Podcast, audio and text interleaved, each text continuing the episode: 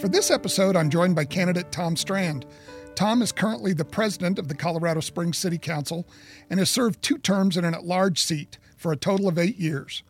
Prior to serving on City Council, Tom was elected to the School District 11 Board of Education, where he served as vice president and later president of the board. Tom is a retired military officer serving more than 30 years in the United States Air Force. He served as the senior lawyer and commandant of the Judge Advocate General School in Montgomery, Alabama.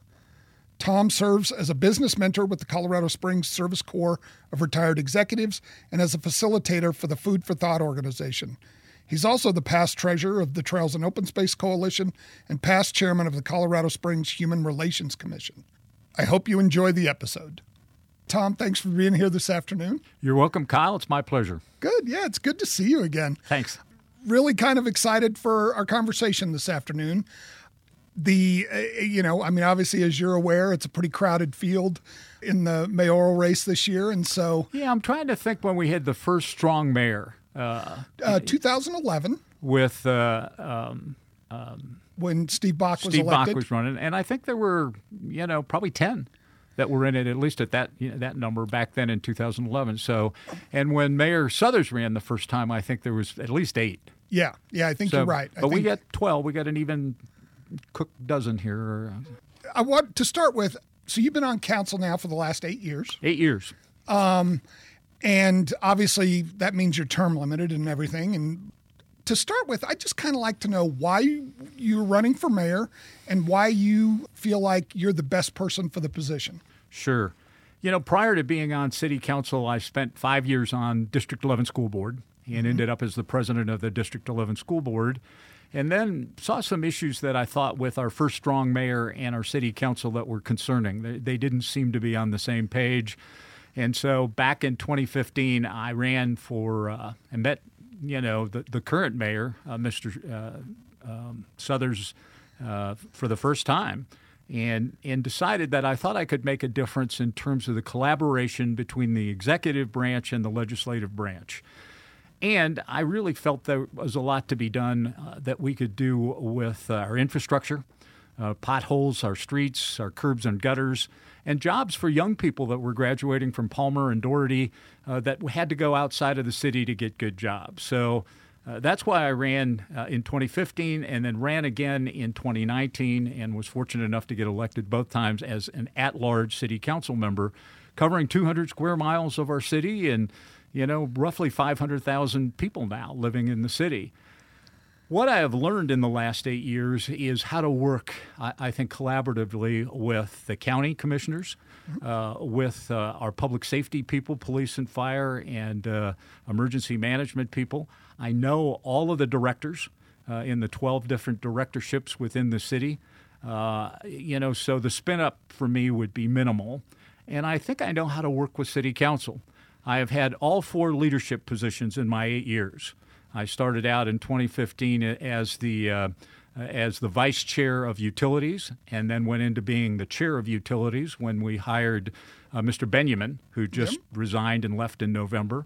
Uh, so I was the vice chair and chair. Then I became the pro tem uh, when I was reelected in 2019 to Richard Skorman, and then two years ago I became the president of council. So I've had all four leadership positions uh, in both the utilities and city council. And uh, I just think I'm in a position now uh, where I can make the biggest contribution to the city with what I've learned uh, and how I can uh, be effective pretty quickly. Yeah. You have a pretty uh, extensive background otherwise, too. I mean, obviously, retired military. What do you feel like out of your career, whether it's political or non political? What's like one of your accomplishments that you're most proud of? Well, I was a judge advocate in the United States Air Force uh, for 30 years. Uh, they finally kicked me out if you don't make general uh, in the military. By the time you hit 30 years, they kick you out. Uh, and uh, my last job was commandant of the JAG and paralegal school. So for three years, I trained all JAGs and paralegals in the Air Force and some Army and Marine Corps uh, JAGs and paralegals in Montgomery, Alabama at Maxwell Air Force Base. Uh, you know, during my 30 year career, I ran seven offices as the staff judge advocate, as, as the leader. Uh, and so, what I learned from that career, I think, is how to work with all. You talk about a diverse population. Yeah. Uh, I, I, remember uh, when I got on the District 11 school board, and Willie Breazell was one of the members of the District 11 school board. He asked me a question uh, when they appointed me initially. Uh, I, I, ran for election in 2017, and uh, no, in in 2007, and I, I said, what kind of shocked me about coming back to Colorado Springs, because it was my first assignment in 1975, Pete Field, uh, was how uh, undiverse the community seemed. It seemed very Caucasian, yeah. and, and and a little bit on the senior age. Although now I'm told by Mayor Suthers the average age in our city is 34. Uh, I find that a little hard to believe because all my friends are a lot older than that. But I think what I learned in the Air Force, I had 17 PCS, permanent change of station moves in the Air Force uh, all around the world, spent 10 years overseas. And that opportunity allowed me to see a lot of different cultures uh, and a lot of different ways of, of operating and running cities, whether it was, uh, you know, Biloxi, Mississippi, uh, or San Antonio, Texas, uh, or uh, up in New Jersey and, and uh, in, in, Illinois. So I learned a lot from that 30 years, and uh, I really would have I would have wanted to stay in the Air Force, except they said at that point it was up or out. So I was out. Well, our benefit in, the, in, our community then, since you were yeah, moved back here in 2007, 2005, and then got involved with the District 11 in 2007. Nice. In terms of the last eight years on council, is there anything that you guys have accomplished or the city's accomplished that you were part of that you feel most proud of over those past eight years?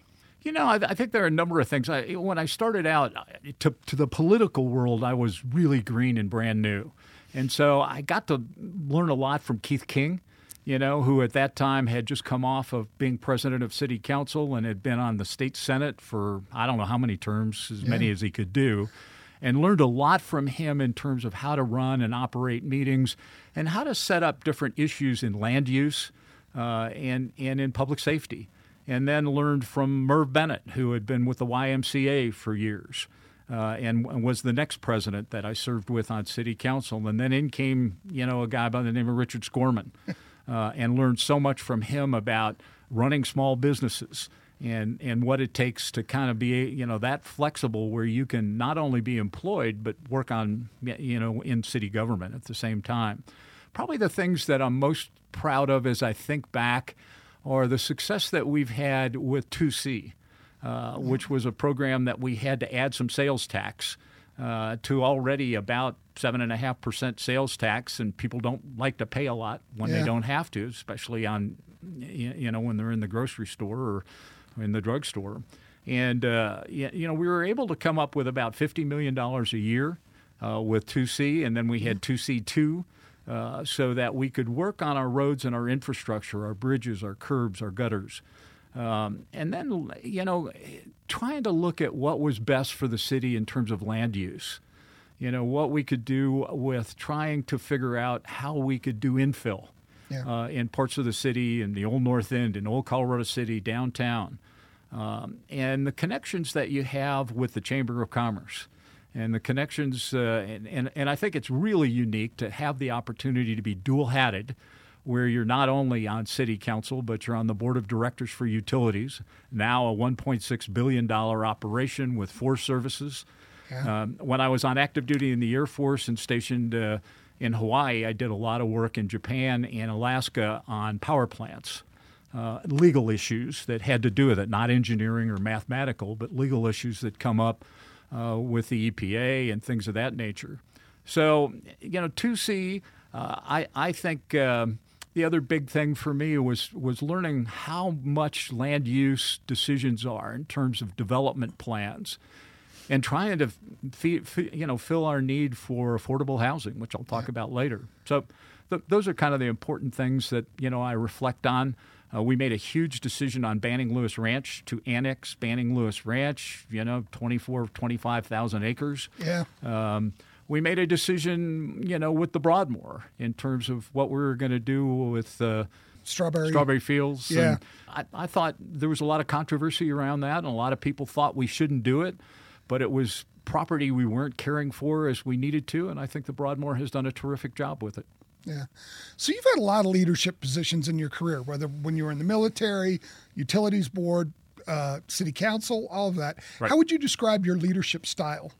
You know, my leadership style is one, in, in, and, and I'm getting a little frustrated now, you know, coming into the, the home stretch with utility, I mean, with the city council, is is you try and surround yourself to the degree that you can. In the military, I was pretty much issued a staff. Yeah. You know, I didn't get to pick you or Ted, you know, to, to, to, work with me. Once in a rare while, I could have input in, in Washington, in the Pentagon to do that.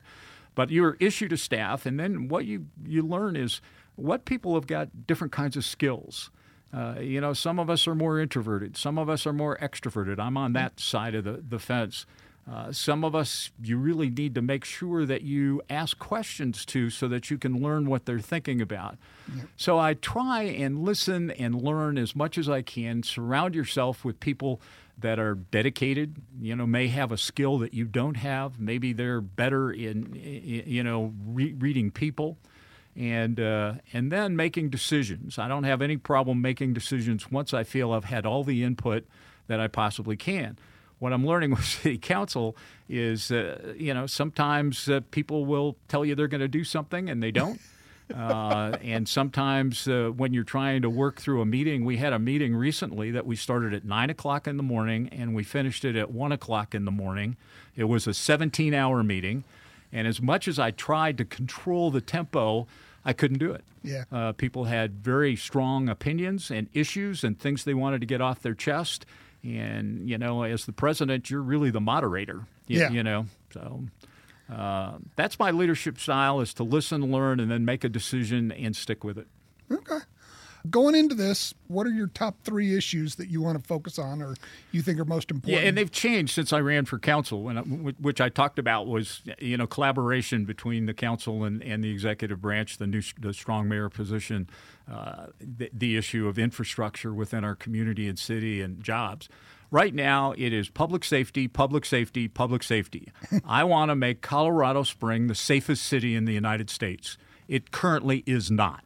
Yeah. Uh, it has changed in the time that I've been here back from the 1970s to where we would have maybe a half a dozen homicides to last year we had about 56 homicides within our 200 square miles. That's unacceptable. Yeah. We can't have that. The other thing is when you go on the highways here, whether it's 25 or you know, any of the, the arteries, uh, we lost about 54 people were killed you know, driving vehicles or, you know, or pedestrians or on bicycles yeah. in the last year. Unacceptable. It all deals with public safety and making Colorado Spring the safest city in the United States. And that's what I'm going to focus on totally. I have never missed, a, you know, in eight years, a police retirement or promotion. I don't know that anybody else can say that that's currently on council or was on before. I have never missed a fire department promotion or uh, retirement. Mm-hmm. So I'm very connected. Uh, I was involved in some regard uh, with uh, two of the police chiefs being selected and the current fire chief being selected. And, uh, and I've learned a great deal about uh, emergency management since we've kind of consolidated the county and the city emergency management office with Jim Reid.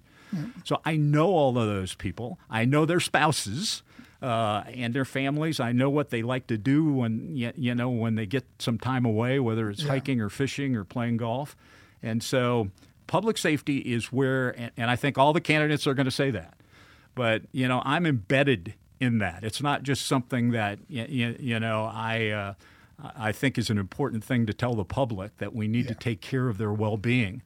I want ladies when they go, and, and I say that, and they go into parking garages to feel safe in that parking garage. If you at night are going to go to an ATM, I don't want you to feel like you've got to look over your shoulder, but you're going to be safe withdrawing money from your ATM. Yeah. Uh, we currently, uh, on a day to day basis, and I'll talk about CSPD first, we currently have about 750 uh, sworn police officers on a daily basis. That's 150 less than what we need. And the problem is, we can't get them. Yeah. You know, a, a lot of parents, uh, you know, if they sat down with their son or daughter, would maybe talk them out of becoming a police officer. Uh, it is not a profession today that is respected to the degree that it needs to be. We've had issues just recently uh, you know, in Memphis. Uh, where you know we've raised the specter of police officers misbehaving, you know, or not behaving in the way that we think they should, and and we have big segments of our community that don't trust police officers, and so it's an area that I would pour myself into. Uh, I want to see, uh, you know, we, we, we don't have enough motorcycle police officers that we need on the highways to control red lights and speeding and reckless driving. Uh, I would like to see more police officers, what I call walk the beat, you know, and they could do that on bicycles or they could do it, uh, you know, another way is to, to maybe look at an equestrian uh, group so we could get some horses set up. I want to bring back the helicopter that we used to have for CSPD. Yeah. I know how expensive it was, but I think we can work with Fort Carson. Um, and you know my involvement i've been on the military affairs committee most of the time i've been on city council. So i know the people at fort carson and schriever and peterson and the air force academy. And i relate to the people whether they're yeah. officers or enlisted. And uh, so it's public safety. The second big issue i think we've got to work on pretty quickly and, and it's a little related to public safety is our homeless population. Yeah, I was going to ask about that. Yeah, you know, a, a very important thing. I know Mayor Bach and his wife worked on that very hard. Uh, I do think there are segments of the homeless population, and I remember the first count that they did back in maybe 2015 or 2016 was right about 1,800 people that were identified as homeless. The last one that I've heard of said that we have 1,400. And so you would say, well, congratulations, Colorado Springs. You know, you're doing a great job. You're bringing that population down. I'm not convinced of that at all. Yeah. When I drive around the city and I go around, you know, and, and I look underneath bridges, we've got camps that are popping up all over the place. There, there are obviously the ones that we can help the most are families. Yeah. You know, families for one reason or another, medical issues, divorces, whatever it might be, and it could be single dads or single moms that are out there with one or more children. Those are the ones that we need to focus on and make sure we can provide support and help to them to get them out of that. Yeah. The second group are a group primarily males. And, and they have issues, and, and uh, you know we've got Mount Carmel right close to this particular building, and I spend a lot of time with Mount Carmel uh, dealing with veterans, um, and uh, uh, you know that they, they have either and, and, i'm not quite sure what the difference between behavioral and mental health is but i remember when i was on the school board of district 11 back in 2007 and 2008 working on what our big mental health issue was in the city was we didn't have enough providers. Yeah. nothing has changed. It has. We still don't have. You, you know the, the psychologists the psychiatrists uh, the social workers, uh, the mental health people we need. And people are suffering, and many of the homeless population are suffering from mental and behavioral health issues as well as substance abuse issues, yeah. whether it's alcohol or, or different kinds of, of drugs, uh, prescription or, or illegal drugs. So that's the second group. I, I think Springs Rescue Mission is doing a really good job working with them. I think the Marian House is working with families pretty effectively, and you know they provide meals every day for everybody out there on Bijou. Uh, there is another group, and I'm hoping it's maybe 10 or 15 percent that are just not good people. You, you know, yeah. they like to steal. Um, they, you know, they like to be high because they like to be high. They like to live outdoors so that they don't have what they consider control over their lives that group, I really think, uh, for the most part, needs to be moved out of the city somehow, one way or another, or needs to be locked up. Okay. Um, and I, I know that the sheriff's department, you know, we've got maybe a capacity uh, in Colorado Springs of maybe 1,800. Currently, there are about 1,450 in there. Yeah. And they feel like they deal with mental health issues all the time that they're not really equipped to deal with, you, you know, in, in the sheriff's uh, jail.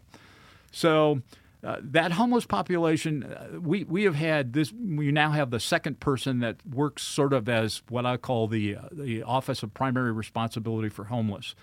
They do not work for the mayor. They, if I were mayor, they would work directly for me, not through some intermediary where they do now, which you know I think is uh, not through the. They may work for the chief of staff, but I think they may work uh, for some of the other directors that we have. So. Uh, that homeless outreach person needs to work for us. And speaking of homeless outreach, we've got Hot Team. We yeah. actually have two of them that work for the CSPD. You know, there's about six you know police officers, sworn police officers in each one. We need four. We don't. We need more police into that. We need to attract them into that so that they can work with the homeless population and we can actually bring people out of it and make them more self-sufficient and and I, and I think into a lifestyle that they deserve. Yeah. The other thing is land use. You know, we, we're involved uh, in many ways. I, I mentioned, uh, you know, the park for uh, uh, Strawberry Fields earlier. You know, we have made a lot of, of, you know, as you look in our community and everything seems to be growing north and east. And as you go out on Woodman, you know, you, you, all you see are rooftops and, you know, all kinds of communities there.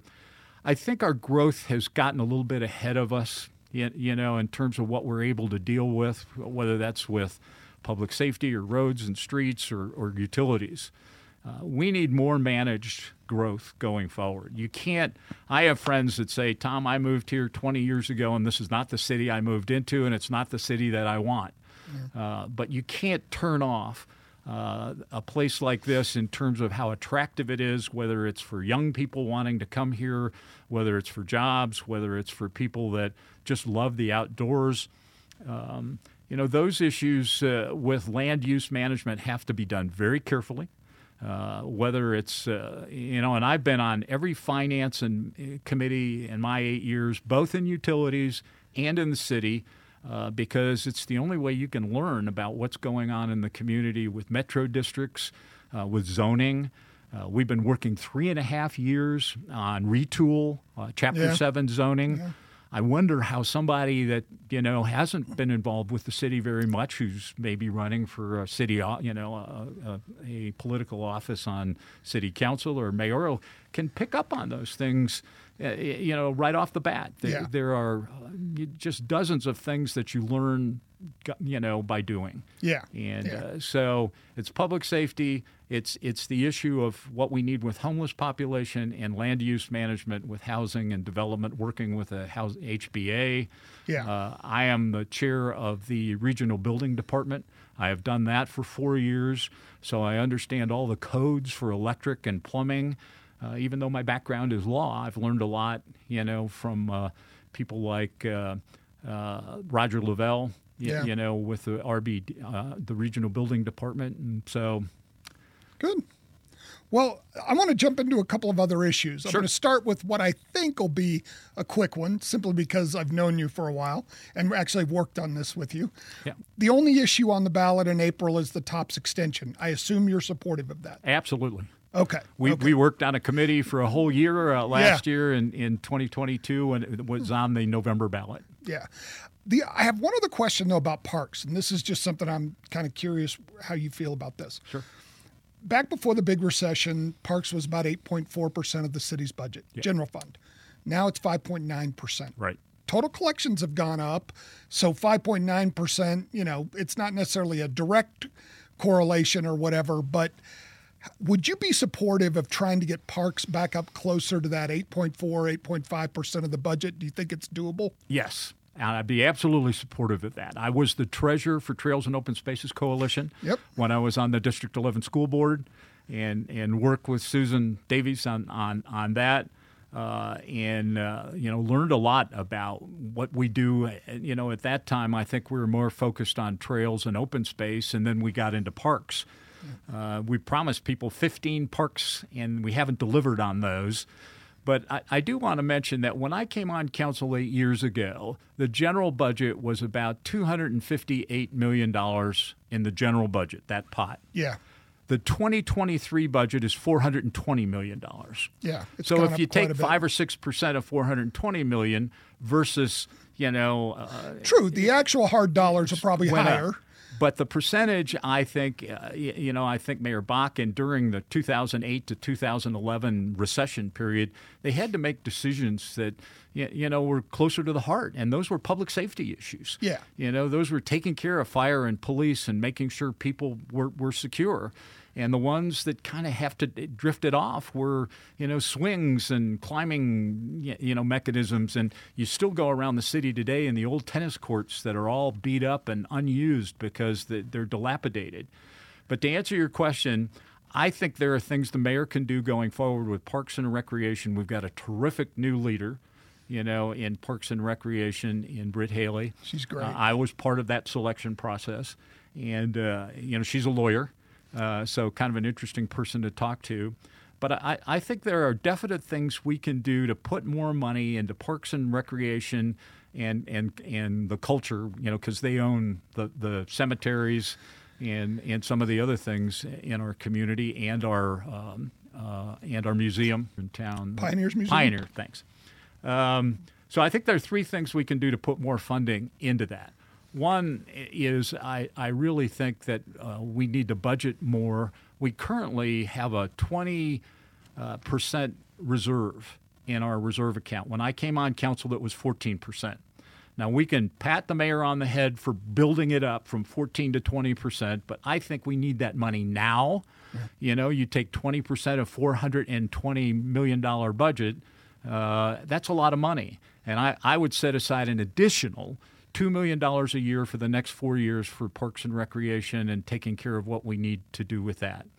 I think the second thing that we need to do is we need to work grants harder with the federal and state governments and get those grants into this area because it's it's our medium and lower income people that you know need to get out of smaller homes and places where you know apartments where they're living and get into the outdoors and, and, and enjoy it and especially for you know most yeah. of the year they can do that um, I, I then think, uh, you know, the other thing where we can find some additional funding is private uh, public partnerships.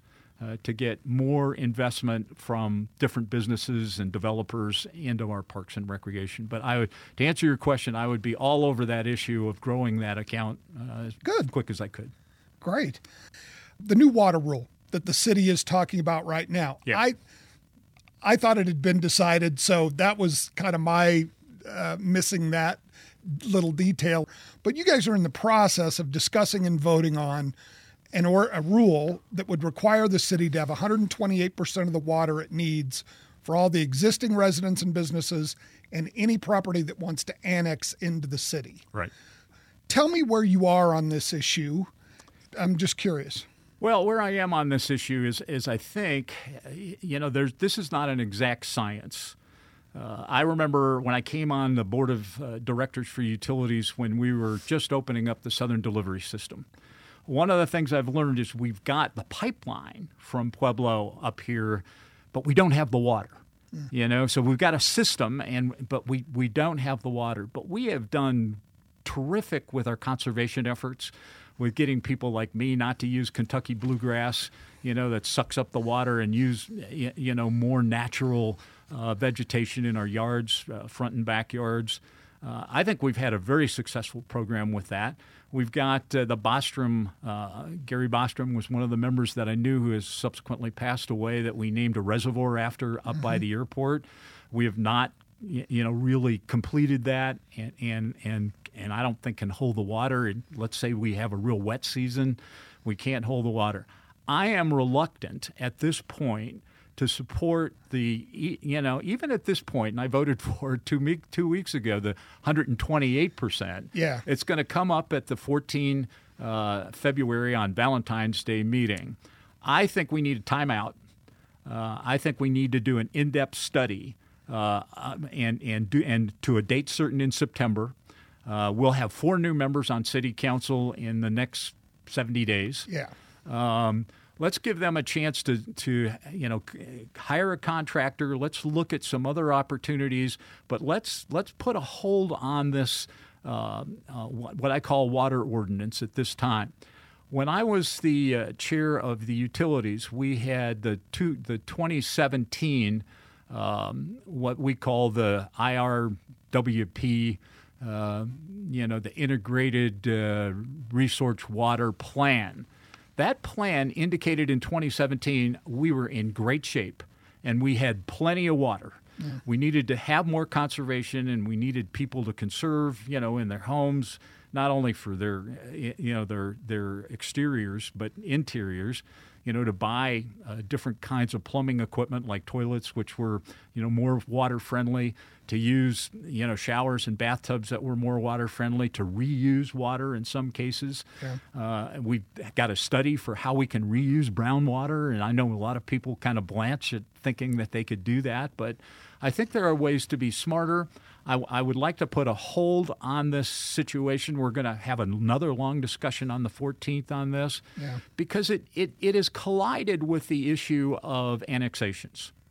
You know, the, so, so the water ordinance, which you know, and there's all kinds of stories, and I really don't want to get into them about developers getting involved with, uh, you know, I got mine, you don't have yours kind of situation. But um, I, I really think we could work together with the HBA, uh, they're the ones that recommended the 128 uh, buffer yeah. surplus.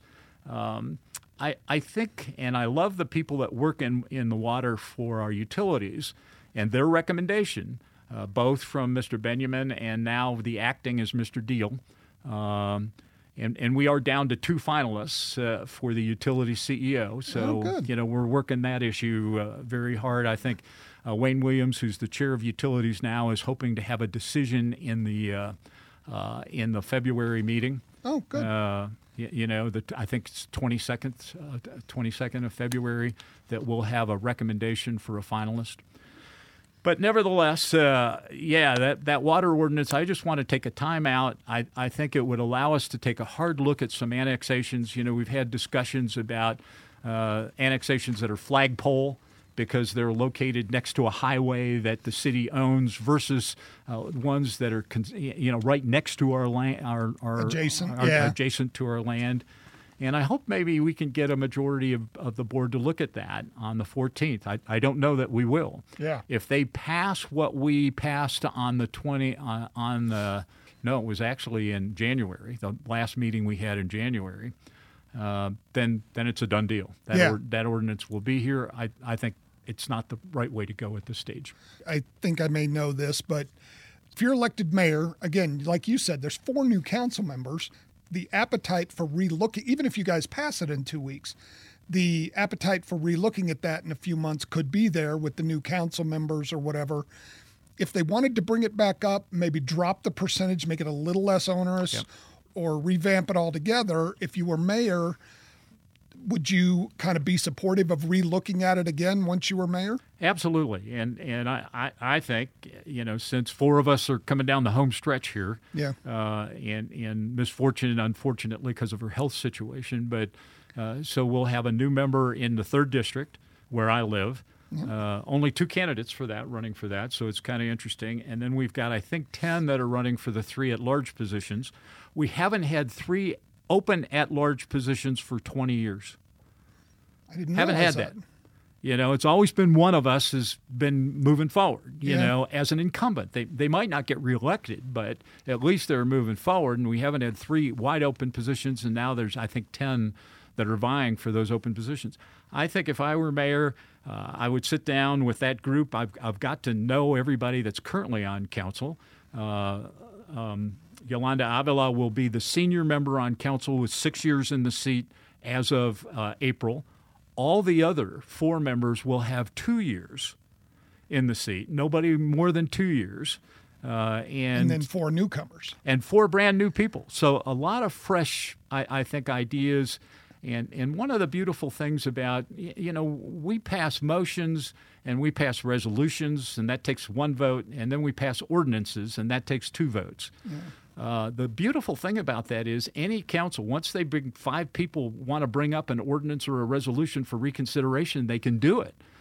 If this were to be put on the ballot, which there was some talk about, well, we may just get enough signatures to put this on the ballot. And I think a lot of people are very sensitive about water and it's it's kind of like, well, I got my water, yeah. and and I don't, you know, I, I don't necessarily, you know, want Kyle, you know, who just moved here from Dallas, Texas, or from California, or you Kansas. know, if he didn't have his water, that's too bad for him, you, you know. Yeah. Uh, and and that's just really worried to me because, you know, this one uh, annexation, we need more housing, and and whether that housing is affordable or not Uh, we need more housing. I like affordable housing, and I like all the plans that Steve Posey, you know, puts Yeah. forward and the funding that he gets for affordable housing. But if you've got a couple and they're each making forty thousand dollars a year, they can't afford to buy a single family house. Yeah. And where it used to be, you could rent a two bedroom apartment, you know, two bedroom, two well, maybe one bath and two bedroom for fourteen or fifteen hundred dollars a month. You can't do that anymore. And so the younger population that's moving in, we're pricing out of the ability to live here. Well, and that's kind of why I was a little. I I mean, the one concern on the water rule to me around annexation is typically in Colorado Springs, what I would think of as attainable housing mm-hmm. is usually comes in the outer developments, the you know the ones kind of on the edge of the community that are just recently moving into the community. Land prices are a little lower at that point, which means the home prices are a little bit lower, Right. and that makes some of that housing more attainable. If we're not going to be allowing annexations into the community, and I realize there's a threshold there that we need to look at, but if we're not going to be allowing annexations into the community, at least from my perspective, and again, you're much deeper into it than I am, I just think it makes attainable housing a little bit more difficult for, you know, again, the young professionals you're- that we yeah. want to move here. You're absolutely right.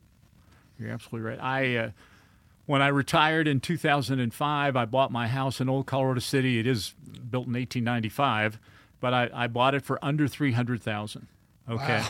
and that was in you know 2005. Yeah. And uh, I just added an addition and did some work on it, and you know to upgrade it, and I spent 280 thousand dollars to upgrade it and build the addition. So. uh, Yeah, it's it's gotten to the point now where attainable and affordable housing uh, is is and we talk about it all the time, and there are different groups that are working this, but the solutions are really hard to find. Exactly. Ma- Mayor Suthers has had this 2,000 affordable housing goal for the last several years, and, and we've made that. Uh, but we've made it because we've been on the outskirts, you know, mostly east and north of Colorado Springs, and uh, and built housing that's a little bit smaller. Uh, I remember the whole concept of tiny homes. Yeah. Uh, that might be something that we want to revisit for people because you know you don't need four thousand square feet, uh, you know, to live in, even for a family of four. Yeah. Uh, you can live in two thousand square feet, and for a family of two, maybe one thousand square feet. Um, but it's it's something that I think is essential is affordable housing and land use development. We I mentioned that we've been working on a rezoning, which we call retool, for over three and a half years. We've been working for over two years on our annexation policy, and we don't have it. So we don't have an annexation policy, and yet we're making decisions about annexation. Interesting. I, I guess I wasn't fully. I didn't really connect that. So that's very interesting. Next issue, I just I'm just curious about. This past November, recreational marijuana was on the ballot and it failed. Yep. Were you for that or against that? I was against recreational marijuana within the 200 square miles of, of the city limits. Um, when I got here with the military, I, you know, we're all prisoners of our history. Um, y- you know, and again, this was in 1976 when I was the area defense counsel. One joint of marijuana for a young airman meant one year in jail, no substitute. One joint, one year, and a dishonorable discharge. Now, if it happens in the community, it's a letter of reprimand, an honorable discharge, and they kick the soldier or airman out. No jail time, but it's changed. You know, Yeah. everything has changed since then. I think marijuana is a a drug that, in fact, is uh, you know one that leads to, to further problems in use. I think it attracts uh, people in our community uh, in a negative way, not a positive way. I'm sure there are positive uses for marijuana and CBD and all that kind of stuff. Uh, I know you can drive to Manitou, and they've got two stores in Manitou, or you can drive to Pueblo or Denver and get it. I think having, because I was on the school board for five and a half years, that having marijuana uh, in our facilities that currently are, and I think we started with almost 130 medical marijuana facilities. And, I think that- it's like 116 it's now decreased. or something like that. that market has decreased. You know, after the pandemic, a, a lot. Yeah. And and if all of those medical facilities can theoretically sell uh, recreational marijuana, I worry about it getting to our young population. I worry about it getting to our population that does have mental and behavioral health issues. I worry about the impact that has on our military installations, even though they try and stay out of this. And if we were to get into a BRAC situation, a base realignment, which I lived through on active duty when I was on active duty, uh, we want to make sure that Carson and Schriever and Peterson, you know, stay vibrant and strong. And, and I think by having closer access to marijuana within the city limits, it's a mistake, and I was opposed to uh, to, to that to, um, that ballot issue. Okay. Are there any other issues we haven't talked about? Like the ones that were on your list, obviously the ones I asked about. Is there anything else in the community right now that you think is a critical issue that we haven't covered or something you see coming up over the horizon that maybe nobody's thought of or really isn't on anybody's radar right now? You know, a couple of things. I, I think we have we, we have done a great job with our streets and roads and potholes. We have not done a great job with our uh, uh, sidewalks in our community. And uh, in my neighborhood, uh, I see people all the time in wheelchairs and walkers going into the street because the sidewalks are torn up and not taken care of. We need to put more resources and money into sidewalks. Uh, you know, we've got a plan where they'll share 50% of the cost with homeowners, but a lot of the homeowners don't have any additional funds Yeah. to put into that concrete. So I, I, I think that's one of the big issues.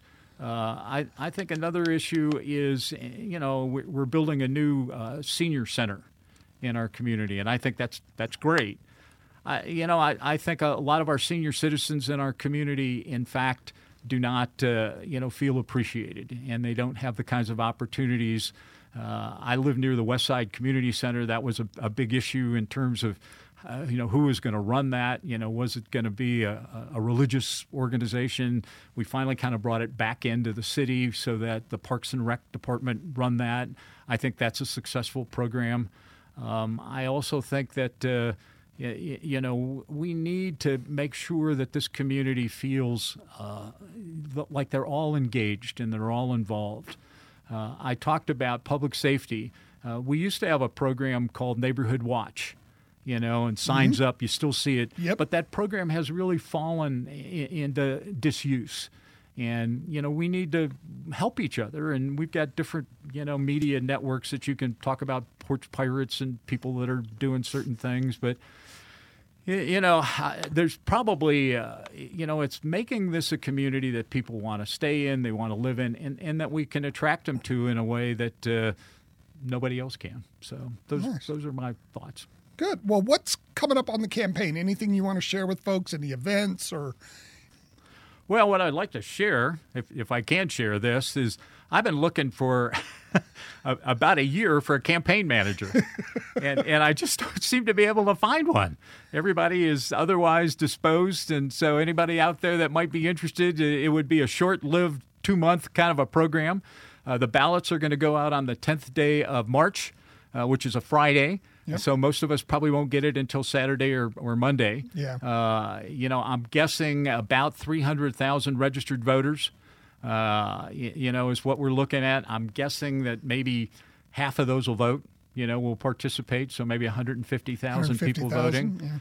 Um, we have got in the next four weeks, I think, 10 or 12 forums, debates, and, and, and other issues throughout the community. I got two more today that, that Yeah. popped up from the Realtors Association. So it's going to be a real busy sort of time period for us, but I think it gives us all a chance uh, to be up and, and talking about, y- you know, what our issues are. I will tell you, and I'll take a hit at the uh, uh, at- the um, uh, chamber. Uh, they've got an event coming up, and they have decided to seat all of us based on how much money we have raised, which I find very interesting. So, if you have a wealthy person like our governor uh, that can, you know, self-fund their uh, their program, and they've got two hundred thousand dollars in the bank, then they get to sit in the middle of the forum because they have raised the most money. I don't think that's the best way, you know, to seat people. You could do it alphabetically, or you could pull the names out of a hat, or you could do it any other way. But to do it based on funds that you raise or how much you personally want to invest in your campaign, I think is a mistake. yeah, I'm not. I've never heard of that. Yeah, well, that's the plan for the the chambers uh, event that they're going to have in city in the the um, uh, city auditorium. Yep. That's another facility that I'm, I'm really in favor of where we're headed with that so that we've got this long term lease with the city auditorium. We had a lot of events there, skaters and, you know, bell ringers and whatnot. but but we allowed that building, which is over hundred years old, to just deteriorate. And and I think it's a it's a treasure that we need to find a way to support it and build it. Behind it, we should have the new transit center. And that I noticed this morning at the agenda prep meeting. It's going to be on the meeting in uh, uh, the second meeting in April in uh, February, uh, where we're going to talk about that new transit center that's going to move from Nevada Yeah. over to behind where where the uh, uh, city auditorium building is. So Oh, I think that'd be a good you know, lots of exciting things going on, uh, and uh, you know, I'm looking forward to the next four or five weeks. The, the good thing is that that our you know our uh, campaign is really pretty condensed. I mean, people have announced maybe a year and a half ago, but now we're getting down to the to the crunch time uh, where you know signs are popping up and. You know, people are, are going to be going to these forums and these different groups and making their, their you know their ideas known. So Yeah, I just noticed actually today for the first time a candidate sign out there somewhere. And I know from the campaigns I've worked on in the past, the this is always that time frame where the people close to the candidate are like, "Why aren't you doing anything? Why aren't you out there? Why aren't you doing anything?" And it's like, you know, we know from experience that right now right really right now is about the earliest when voters start to engage a little bit. I- and then once the ballots drop on you know that's the nice thing about having all mail ballots is they drop a little earlier Yep. and so people start to get engaged a little bit earlier. And Exactly so- right, and and I think there was a little fatigue from the November uh, election uh, and everything, all the drama that was going on with the November election, and you know, would the you know Republicans take over the House in Washington, or would they take over the Senate? Yeah. and, and then what was happening in Denver? Yeah. uh, with all the issues in Denver and the mayor, I mean, the governor running for his second term. Uh, and, and I think people were a little fatigued when they got into, you know, Christmas and New Year's. Uh, and uh, it's going to be, you know, it's going to be fast and furious. And I'm excited about it. And, you know, this is probably the time in my life where I can really devote myself to this. Well thank you so much for being here i really pleasure. appreciate it yeah this is great i always enjoy chance to talk to you about the issues and everything so thanks Thanks. Thank you. Thank you for listening to this episode of COS 23, the Mayor's Race podcast. This program is brought to you by Avant Strategies. Special thank you to producer Ted Robertson for help putting this program together. If you're interested in partnering with COS 23, the Mayor's Race podcast, you can reach out to me at kyle at avantstrategiesllc.com.